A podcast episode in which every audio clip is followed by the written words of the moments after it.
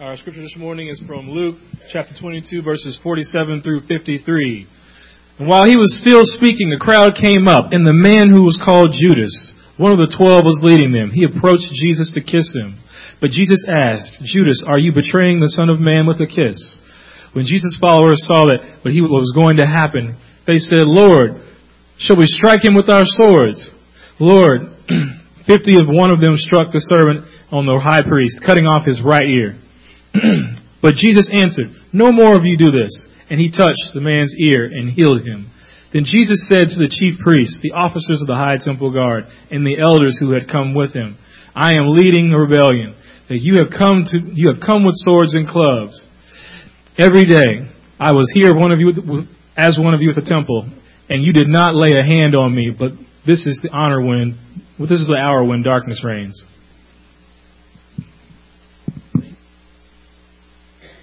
One of the most encouraging and just coolest things that I ever encountered was when I was about 10 years old, my parents took our family to Washington, D.C. And we visited the tomb of the unknown soldier. And this tomb marks uh, a soldier from many of the different battles that the United States has fought and who's come home and they, they obviously they don't know who that soldier is. And I just remember the discipline of the young Marines that walk back and forth is just so touching. And, and it's something that I've remembered very clearly the rest of my life leading up till now. And, and we do that uh, in our life. We mark uh, our heroes some of those we know, and in the case of the unknown soldier, some of those we don't. The inspiration for this lesson today comes about three weeks ago. Um, I was attending the funeral of Jack Phillips, uh, Ted Phillips' father, the grandfather of, of many in this room. And the family, I thought, did an absolute awesome job of describing Jack's life and especially his service to our country. He, uh, he served in a tank division that fought in World War II in the European theater. And while Jack uh, didn't earn the honor that I'm going to talk about today, it sounds to me as though he could have. And as I thought about his service to the country, I thought about the service of others to the country, like my grandfather who fought in the Philippines and then in Germany and then in the Korean conflict to follow later in his life. I thought about Jeanette's uncle, H.C. Cross, who, who served in the Green Beret in Vietnam. I thought, I think today about people like Michael Keenan, the husband of Jamie Pulse Keenan, who many of us pray for each and every week as he, uh, he serves in special forces in our armed forces today. Many of the stories and the things I think about with these men may, may have at some point um, uh, uh, earned them decoration. Today I want to speak about a decoration that our country gives to some of our, our veterans, and it's the Purple Heart Award. And it's an award that the United States military decorates those who are wounded and killed while serving our nation. The award's given to a hero, whether living or fallen, and the award is given to mark bravery and selflessness and sacrifice. Inspiration for this lesson uh, is, is given to me today by heroes of battle. Now, I bring all this up because I want to parallel it to something. I think God offers an equivalent in spirituality to what we call the Purple Heart Award. And our, the spiritual Purple Heart this morning that I want to talk about is the gift of the Holy Spirit. Turn in your Bibles to Acts chapter 2. Acts chapter 2. Uh, those of us who are the uh, uh, of the Church of Christ will know this scripture probably well. It's one of the first ones we're taught to uh, memorize in our baptism classes, but I want to revisit this today. I want to put the setting in place. Peter stands before a crowd of devout Jews, and he begins to preach to, the, preach to them filled with the Holy Spirit. And he talks to them about the warfare that they've been engaged in, the spiritual warfare that they've been engaged in. And he brings them to a realization of the wounds and the scars that have been caused by Satan because they've been connected to evil. They're the ones that were responsible for handing Jesus over to be crucified. And many of these men and women, as they listen to what had happened that day, they become very convicted about, about these wounds, about these, these, these things that have damaged them spiritually. And they come to the question to Peter of, what should we do? We're convicted.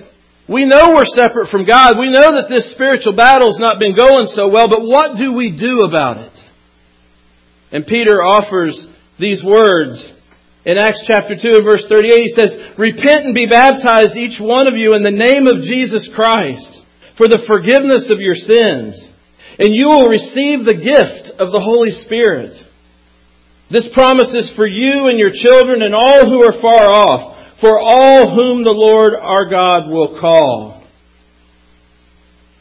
This is a gift given to those who believe, those who come to the conclusion that they've been in the midst of spiritual battle and they can go no further toward victory without God's help. And God gives us this gift to recognize those that have been there and to not allow those wounds and those scars to cause death, but instead to lead them to life, to eternal life. What it means to believe is to pursue this eternal life. I want us to consider a story in Luke chapter 15. Let's turn to Luke chapter 15 together. Jesus teaches a parable in Luke 15 about the lost son. And really this story is about two sons. It's about the younger son and the older son. But for the, for the, for the, be, the betterment of our, our lesson today, for the cause of this lesson today, I want to focus particularly on the younger son. Jesus shares with us the story of a younger son that takes his inheritance and he runs off and he lives life with it. And he lives life without much spiritual care. In fact, he lives life to the point that he suddenly finds himself in an evaluation period where he says, you know what? I'm broke. I'm beat up. I'm so far away from my father and my values and my family, I don't know what to do. And he makes a decision in that moment to become convicted about where he's at. Now, just for the, for the sake of, of the, uh, the story today, let's think about what that means. He's looking at himself and saying, you know what? I've lived life. I've lived life, and here I, here I sit with the scars and the bruises and the damage done by that life. And what does he do? And I want us to particularly look at verse 18. He says, I will set out and go back to my father and say to him, Father, I have sinned against heaven and against you. He's brought to his knees by the battle by the war. But he realizes where he needs to go, and he seeks going back to his father. And, and as we read the rest of the story, we know what does the father do? He runs out with a ring and a robe, and he marks the son. He gives his son a place of honor in his return. He doesn't chastise him. He doesn't allow him to, to waller in it, but he lifts him up out of it. And this is the gift that God makes, av- makes available to us today. It's the gift of the Holy Spirit. It's our spiritual purple heart that God wants to give to us. And, and the question I have today for all of us is one, if that gift has been given to us, what are we doing with it? What are we allowing God to do through us as He is in us? If you're seeking here today, then what I want to ask you is, are you at that point where you can stop in life and take a look at yourself and know what the scars and the wounds represent? Can you allow those scars and wounds to lead you to eternal life through Jesus Christ as opposed to leading you to death through continued sin? God wants to give you your spiritual purple heart. He wants to recognize you for the valor of spiritual combat and lift you up out of that. That is His true desire. Like the Purple Heart Award honors bravery and selflessness and sacrifice in the lines of combat, the Holy Spirit marks those who have wounds and scars of spiritual battle and are now willing to be brave, selfless, and sacrificial to follow Jesus. Let's look together at Romans 6, 1 through 4. I'd like to read Romans 6, 1 through 4 to you. It says, What shall we say then? Shall we go on sinning that grace may increase? By no means. We died to sin. How can we live in it any longer? Or don't you know that all of us who were baptized into Christ Jesus were baptized into his death? We were therefore buried with him through baptism into death in order that just as Christ was raised from the dead through the glory of the Father, we too may live a new life. Sin has wounded every person in this room at one time or another. Romans teaches us that. The book, the Holy Word of God teaches us that. There is not one of us in here that, do, that, that is without a scar from sin. It's wounded all of us. But my thought this morning is, is that while sin leads to death, Christ leads the wounded to life. That there's but one choice when you come to that point and you're beat up and you're wounded and you've been to battle and you've fought the good fight, but you've come to realize this is not working on my own. There's but one choice and that's Jesus Christ. And scripture makes that so very clear to us. Now, here's the power found in this spiritual purple heart. And if, if there was one thing that I ask you to walk away from today, it's, it's an understanding of this. Look at Romans 8 in verse 11. Romans 8 in verse 11. The Bible, this is something we have to hold on to, church. And if the spirit of him who raised Jesus from the dead is living in you, he who raised Christ from the dead will also give life to your mortal bodies through his spirit who lives in you. This is the perspective of this statement. How many of you think that the resurrection of Jesus is the greatest, one of the greatest miracles of all times? Could we agree on that? Because the gospel doesn't mean anything without the resurrection. Amen? And we will teach, we will teach that as the greatest miracle of all times. Well, here's what the Roman writer says. The Roman writer says that the same power of the Holy Spirit that raised him from the dead is what lives in us. What a gift! What a spiritual purple heart. What a way for God to mark us for Him. Do we seize that though? Do we understand that? Do we teach that as the power that's available to people who are seeking God? Church, almost every day, people visit here and they walk in the door and they're wounded. They're wounded. They're poor. They're in need. They're hurt. They've been hurt by society. They've been hurt by life. They've had loved ones who have hurt them. They're broken. And I can almost always, almost always guarantee that the true cure, the true remedy is not to solve the problem they walk in the door with the true remedy is found in the Holy Spirit. It's found in that, you know, it's found in the ability to give them a purple heart, a spiritual purple heart for that scar, but to lead them to Jesus. Because that's, that's, that's, the, that's the antidote. That's the fix. And God makes this available, and it's the same power that raised Jesus from the dead that's available to us. Every Purple Heart comes with a story to be shared and honored as heroism, sacrifice, and selfless bravery in life or death circumstances. They give these awards and it always comes with a story. I always think of the movie Forrest Gump when I think about this and uh, his injury in the line of battle.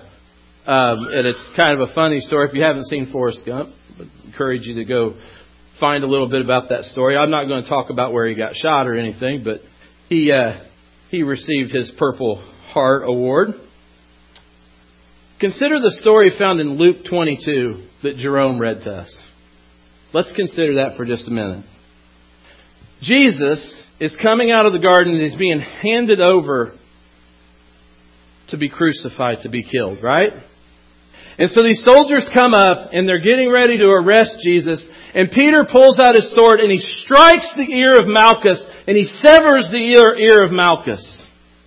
Now I want you to imagine in that very moment, because we read all the Gospels, and we know if we read all the Gospels, that Jesus in that moment could have called a legion of angels, and this battle is over. This battle is done. But that's not Jesus' reaction, is it? What does Jesus do? He reaches out and he heals the ear of Malchus. I got this huge scar on my leg. Right? It's not going to go away. In fact, I used to tease Preston because I, I go to a school and I tell all the kids I got bit by a shark while swimming in the ocean.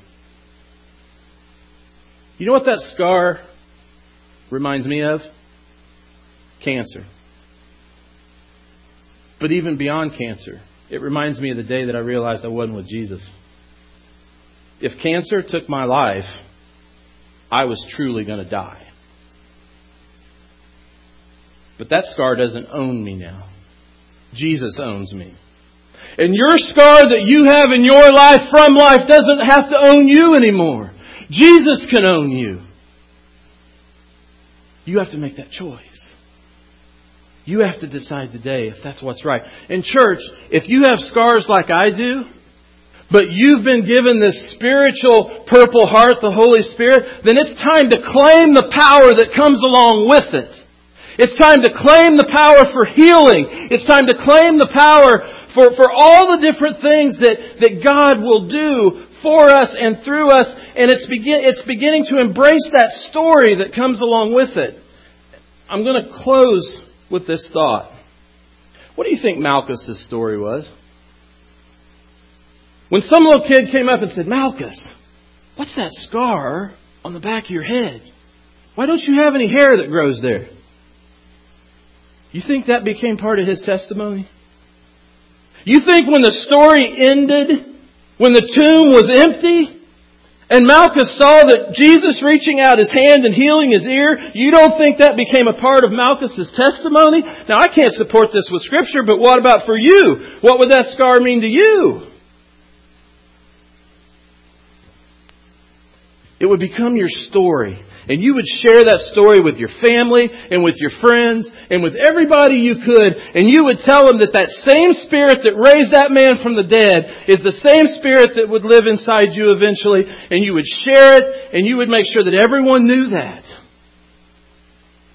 And there's two audiences I want us to think about today. First, I want to look at Philemon, verses 4 through 7.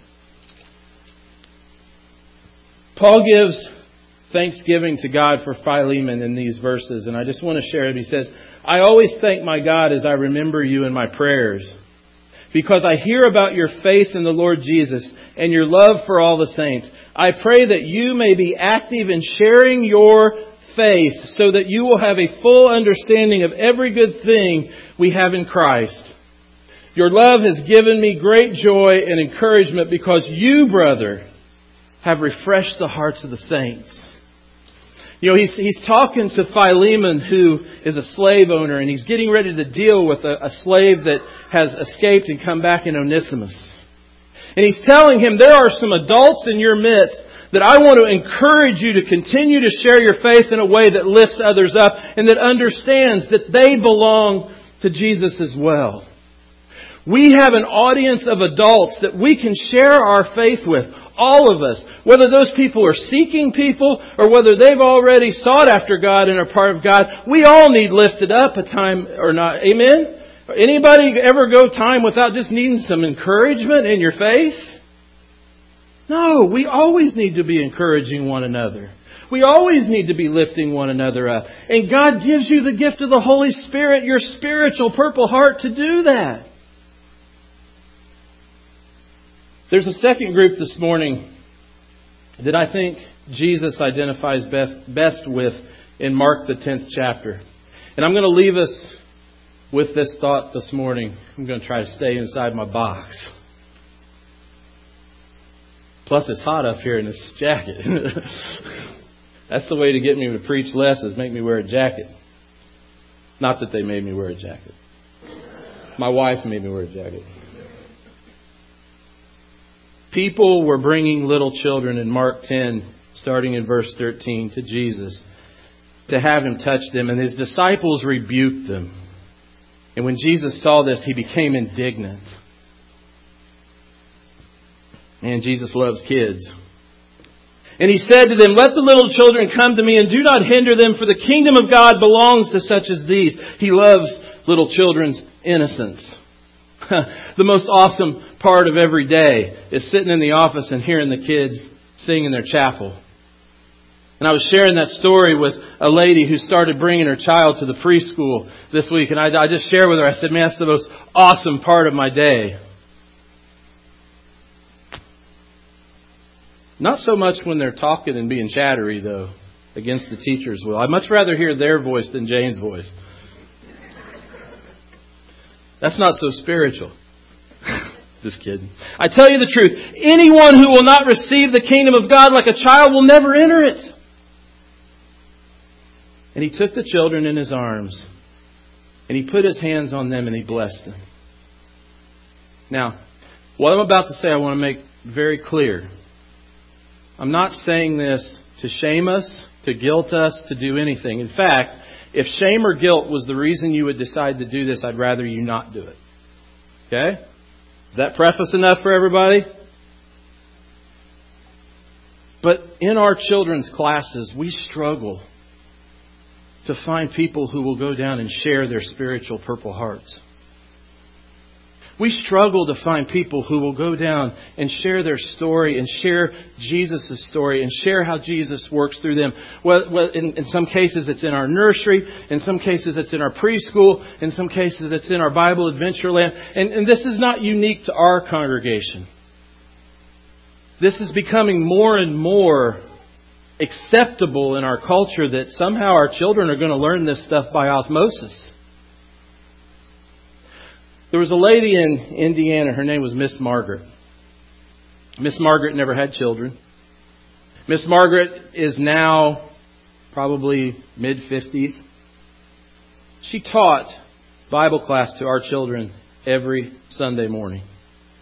Every Sunday morning, Miss Margaret was there. Now she did some crazy stuff, like gave our kids cheese puffs and stuff, and so they'd come to they come into the worship setting with like orange stuff all over them, and it drove the moms crazy.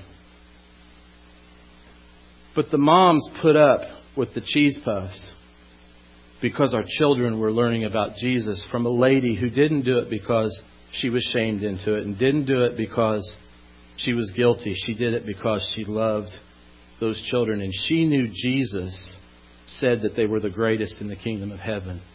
And he encouraged people like her to share their spiritual purple hearts with the children. Bible Adventureland coordinators, raise your hands. Real quick for me. Just raise your hands. Got one over here. Take a look around. One back here. If your spirit is crying out to help with this, if these words have encouraged you in any way, shape, or form, which now may be a measurement of my ministry, elders, if these words have encouraged you in any way, to serve God in this capacity, see one of these ladies. They're going to equip you. They're going to pray for you. They're going to support you. They're going to help you share your spiritual purple heart with our children. I got one guy I asked in here some time back if maybe he'd teach a class, and he's still been running from me a little bit. But I'm going to chase him down. And I'm going to continue to equip him and encourage him because I think he's got a heart that God wants him to share. And now I got all of you thinking around the room, I wonder who that is, man. I got to run. Our lives and trials and difficulties that we experience, they create wounds, church. Satan creates wounds in our lives. He just does. When we're doing spiritual battle, we're going to come out of it with scars and scrapes. But we cannot let those scars and scrapes own us. We can be saved and washed clean by the blood of the Lamb. We'll still have those scars. It's part of our story.